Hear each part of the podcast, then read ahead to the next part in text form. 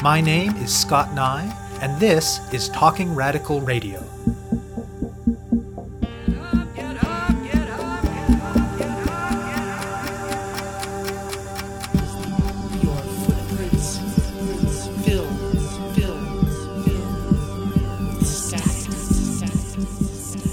Hello, and welcome to Talking Radical Radio, where we bring you grassroots voices from across Canada. We give participants in a wide range of social change work a chance to take a longer view as they talk about what they do, how they do it, and why they do it.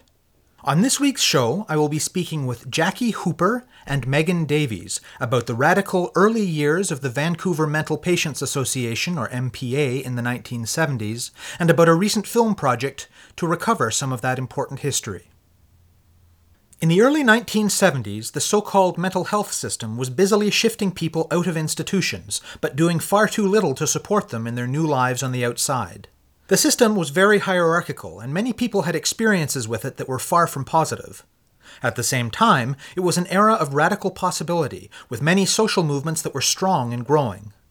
One such movement that is often forgotten in histories of the New Left era is amazing self organizing that happened among people who had experience of the mental health system, mental patients or ex inmates, as some people identified in that era, or psychiatric survivors or mad people, as some identify today. One of the earliest and most inspiring of these experiments in self organization and mutual aid was the Vancouver MPA, which, until its structure was forced to change by governments later in the decade, was democratic, largely non hierarchical, and most important of all, incredibly effective. Hooper was an activist with the MPA in those years and one of the group that actively shaped the recent film project. Davies is a historian at York University in Toronto who was centrally involved in making the film. They talk about the radical early years of the Vancouver MPA and about the film called The Inmates Are Running the Asylum Stories from MPA. I spoke to Hooper and Davies by phone from British Columbia. My name is Megan Davies, and I'm a historian. I teach at York University in Toronto. This project that we're going to talk about is a public history project about the MPA, or the Mental Patients Association, that was started in late 1970, early 1971 in Vancouver. And this was in an era of deinstitutionalization in mental health. And there were very few community supports. And it was started in response to that gap of community supports. A group of former patients and their supporters got together and started an organization to provide support in the form of a drop in and eventually housing and work and cultural activities. The MPA is historically significant because it was the first group of its kind in Canada and one of the first in the world, in fact. And it also was really at the forefront of progressive social movements in Canada. In June 2010, so three years ago, with a couple of other academics, we started interviewing members from the early days of MPA. The interviews were so powerful and so evocative. People were so passionate about the early MPA. They loved the organization that we just couldn't say, oh, well, we're just going to take these interviews and do our academic analysis on them. So we did something that's quite unorthodox in the field of history. We invited our interviewees to help us interpret our research data and to make a research product for the History of Madness in Canada web pages. And they chose to make a documentary.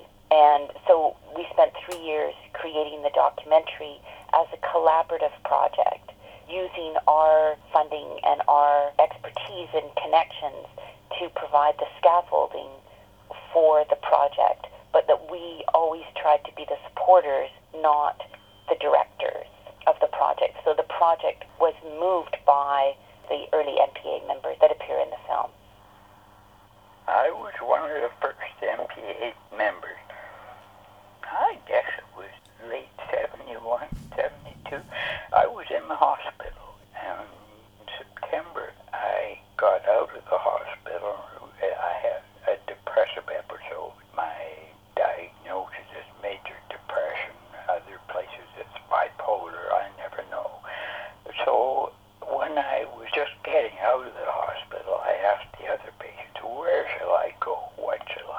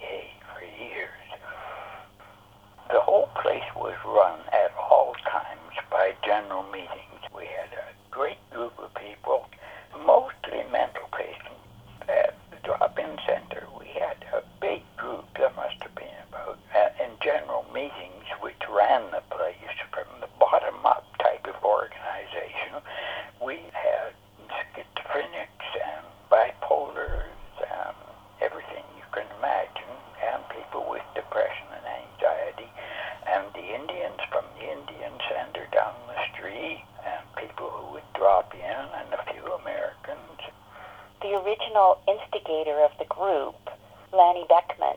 Yeah. I think that this was his idea that it would be a non hierarchical organization and therefore readdress the traditional hierarchies in the psychiatric system by putting the patients and their supporters in charge. Mm-hmm. Based on the principle, I think that people who receive services are often the best people to decide what the services are that are useful. Given the very hierarchical nature of the mental health system at the time, and the fact that many of these people had been in institutions, this was tremendously empowering for people who had been in the mental health system. And it really changed their lives. That the MPA was very successful at getting funding. They got funding to hire people, but they didn't just hire people. People were given jobs. They had to run for them at elections, at these general meetings that Jackie's talking about.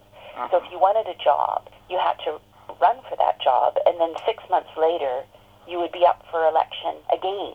And one of the people in the film, John Hapfel, has spoken to me very movingly of how empowering that process was because he said to me, you know, Megan, here you were, you were elected by your peers to serve them. And, you know, this may be the first moment in your life where you'd got a job and you were elected by the people who you were going to take care of because they trusted you. So he says that that whole way in which the early MPA created work for people uh, was just transformative. And then they right away recognized that housing was important. I think one of the people in the film talks about this early acknowledgement of the principle of housing first. And so they started buying houses. They got funding from the Canadian Mortgage and Housing Corporation. And the houses again were run as collective. And so people who lived in them got to decide who their roommates were. But everybody did chores in the house and took turns doing the shopping and I guess the cooking, but with support. And again, very empowering for people who had had difficult mental health histories. There was a great mixture of people, and we had a workshop, and they made things. And you had photography equipment in a dark room. That's right, too, yeah. Yeah, and and you put out the monthly Oh, the um, nut. tabloid newspaper. Oh, yeah, in a nutshell. I edited it for a while. We had mental health issues and poems by people and stories. And, and it seems to me we had a psychiatrist writing it at one time, too. In a nutshell, the newspaper had political stuff in it and Mhm. personal stories. People published their poetry, and you know you've got to think again about how empowering that would be to see your stuff in print if you've never written a poem before.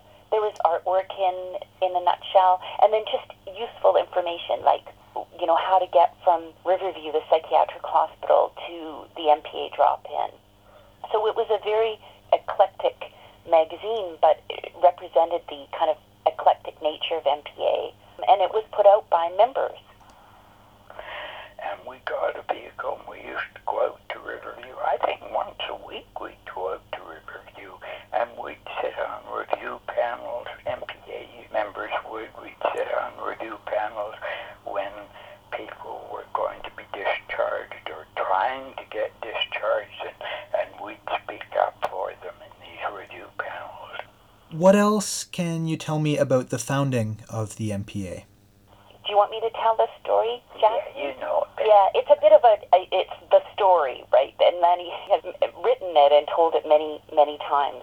It was in 1970, and Lanny had had his second hospitalization for severe depression. He'd come out of the psych ward at the Vancouver General Hospital, and he was attending a day program at the Burnaby Community Mental Health Center, the first community mental health center in Vancouver. And this group met Monday to Friday, and on the weekends there was no services offered. And what they found in the group was that people started committing suicide on the weekend because they had no support. And the people in the group, the patients, started circulating a phone list amongst themselves, but the people running the group didn't want that to happen and tried to shut that down based on the premise that they were the experts in providing mental health care. So it was this sort of secretive element to the beginnings of that.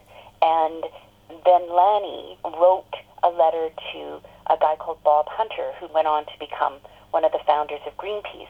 But in 1970, Bob Hunter was writing as a columnist for the Vancouver Sun. And he had written a series of very scathing comments about Riverview Mental Hospital in Vancouver. So Lanny wrote to him about the situation and said, Could you write a column about our idea? And put in my phone number. And Bob Hunter did this. And, you know, as Lanny tells the story, his phone just rang off the wall. And they had their first meeting probably in early 1971. And about 80 people showed up at the first meeting. You know, and then the organization just took off from there for about the first four months. They didn't have much funding. I think their first funding was from the graduate students at UBC. They got, I think, a thousand dollars. But then they started to get funding from the federal government. That's the myth of how MPA started. Well, it's the story of how MPA started. And it really was the first, there was nothing like that happening elsewhere in Canada, and really very few other places in the world where there were patients coming out of institutions and forming their own group.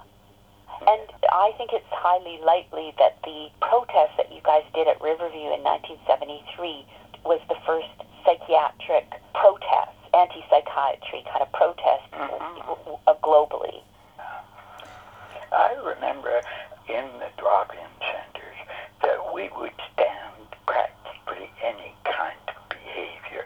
In the Sixth Avenue house near Maple, we had an upstairs room, and a guy named Al Barbo used to shout a lot, so we sent him upstairs, and he would shout and shout and shout and scream, so we called him Quiet Room Al. I remember that. Yeah. I mean, the, the was very inclusive, and they started out with no rules whatsoever, as I recall. But they did put into place some very basic rules about respecting other people, Yeah. no drugs, no alcohol, no violence. Right. But each decision, all those rules would have been decided by the general membership at these often long and lively meetings that they would have. So you've talked about housing and a drop-in and a workshop and the newsletter. Were there other things that MPA was doing in those years as well? I think that was about it. The mm-hmm. drop-in was the central spot. Yeah, I mean, I think that what MPA did for its members in the early years that was really important was that it helped them form an, an analysis of their situation. So they were less likely, I think, to blame themselves for where they were and more likely to see activism as a way forward. People from early MPA that we interviewed, people like Jackie, the MPA provided, you know, an avenue towards being an activist mental health mm-hmm. consumer. And one thing we lost was stigma. We didn't have anything to do with it, and I still talk to people about it, even at the age of 86. And I think that spread through the city a little.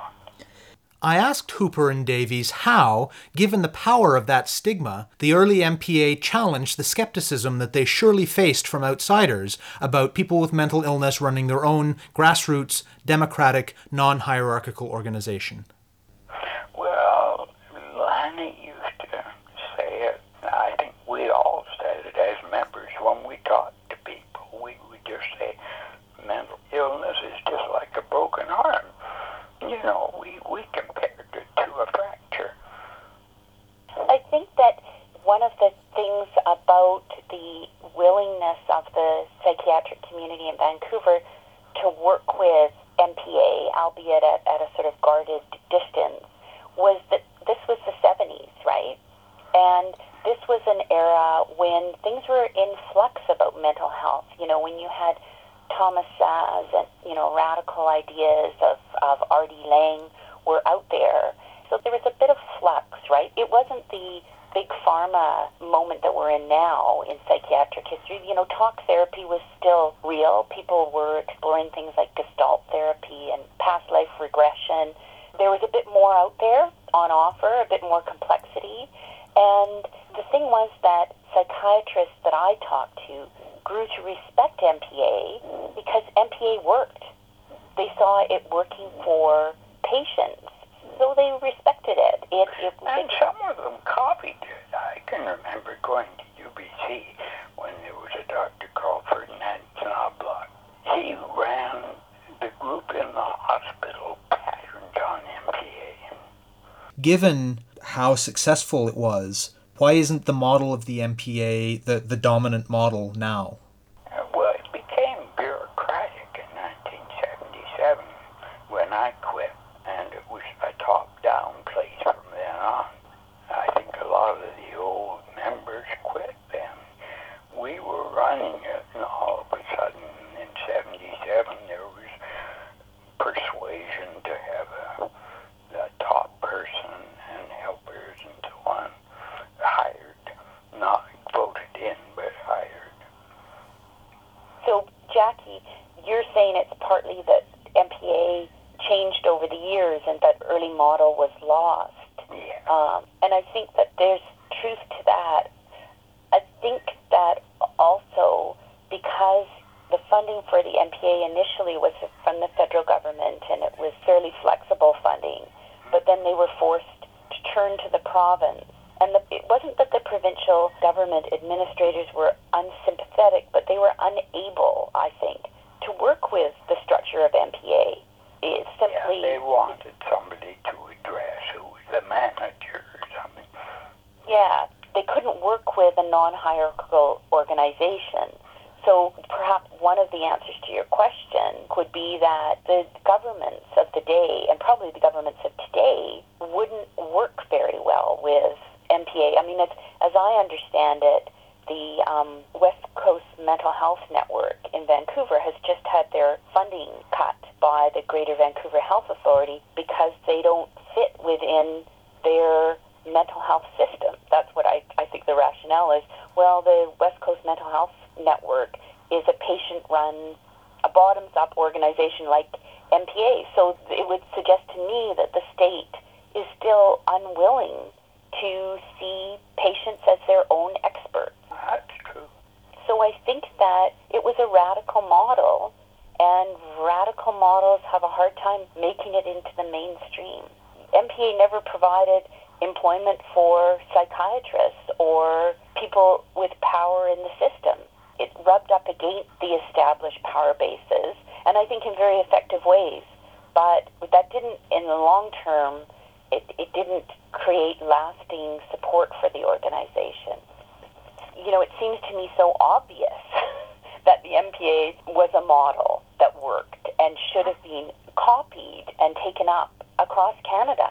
And parts of it were in that there is an acknowledgement of the patient perspective and the patient voice and the concept of empowerment.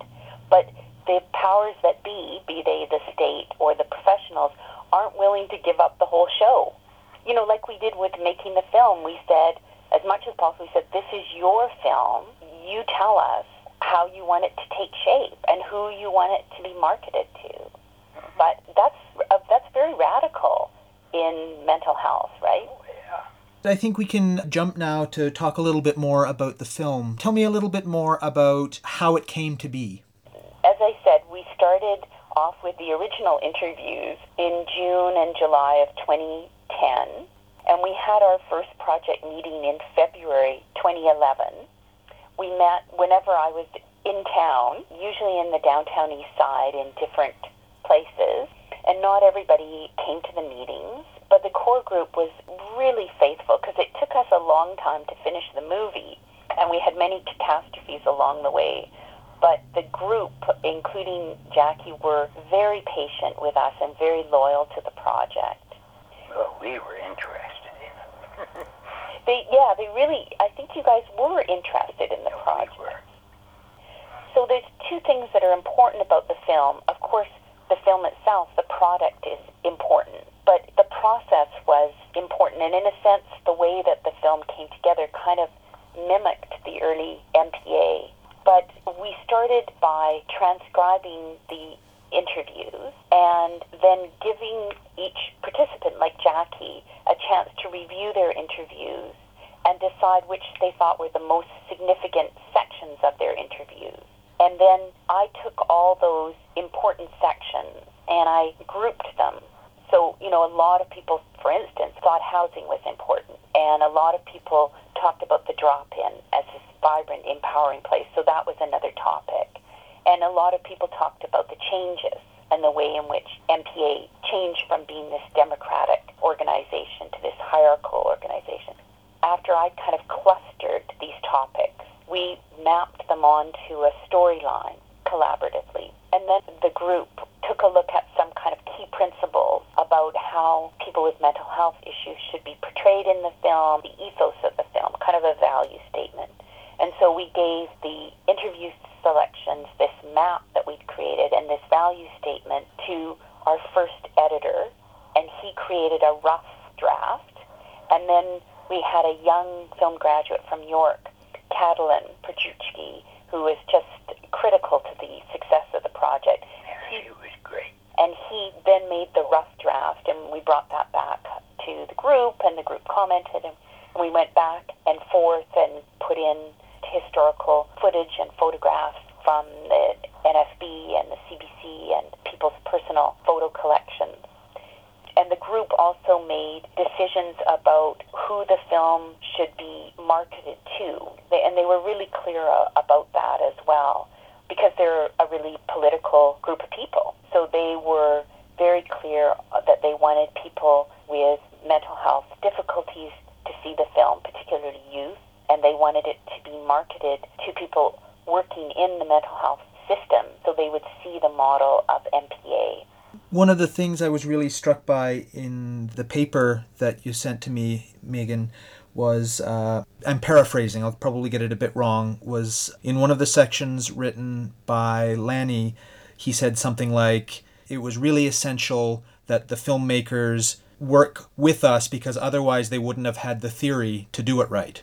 Yes. Explain a little bit what do you think he means by that. The film is kind of a radical historical exercise because historians don't usually do what we've done in the film. And it, it's part about giving expression to voices from the margins, a kind of a democratization of voice and making history work in the interests of social justice and kind of sharing ownership of history. But Lanny was making a point that people who hold history hold not just information. It's not just that Jackie can tell me about what the early MPA drop-in looked like, but Jackie also has an analysis that's really important. So she holds theoretical understandings that I, as a historian, need to be sensitive to. And writing that paper with Lanny was about as big a project as writing a dissertation because he challenged everything. He's a really good writer, and so he insisted that my writing be accessible. But he said to me, I want you to think of an illustration from your own life of your experiential theory. So I was moved to recall that the previous week I'd been cycling home from work. You know, it was nighttime, and some guys in a truck came a bit close to my bike. And I was, as every woman lives with, a fear of rape. I was in that moment. Well, that you know, that fear of rape wasn't just an emotion or even a factual thing. It was a theory about gender and violence in society, right? Uh-huh. And so in the film, there are expressions of theory, and they're expressed in a particular way. But for sure, early members of MPA have a theoretical understanding of power and disempowerment because MPA provided them with the intellectual scaffolding to construct that theory. And it's a very hands on theory, and it's a very important theoretical understanding that came out of early MPA. And I think that within our current mental health system, mental health difficulties become the fault of the individual, and the way of dealing with them is, you know, through taking medication. And medication has its place and it is helpful to many people. Helpful to me. but what is also helpful is understanding the mental health system as a system and understanding a kind of collective, a broader understanding. So that's how I take what Lanny was writing about. You have been listening to my interview with Jackie Hooper and Megan Davies about the early years of the Vancouver Mental Patients Association in the 1970s and about a recent film project that unearths some of that important radical history. To learn more about the film, you can visit its website at historyofmadness.ca slash the inmates are running the asylum. That's with a dash between each word. To arrange a showing of the film, you can be in touch with Davies at daviesmj at yorku.ca. That's D A V I E S M J at Y O R K U dot C A. To find out more about Talking Radical Radio, the guests, the theme music, and the ways that you can listen, or to make suggestions about topics for future shows, go to talkingradical.ca and click on the link marked radio. That's talkingradical.ca.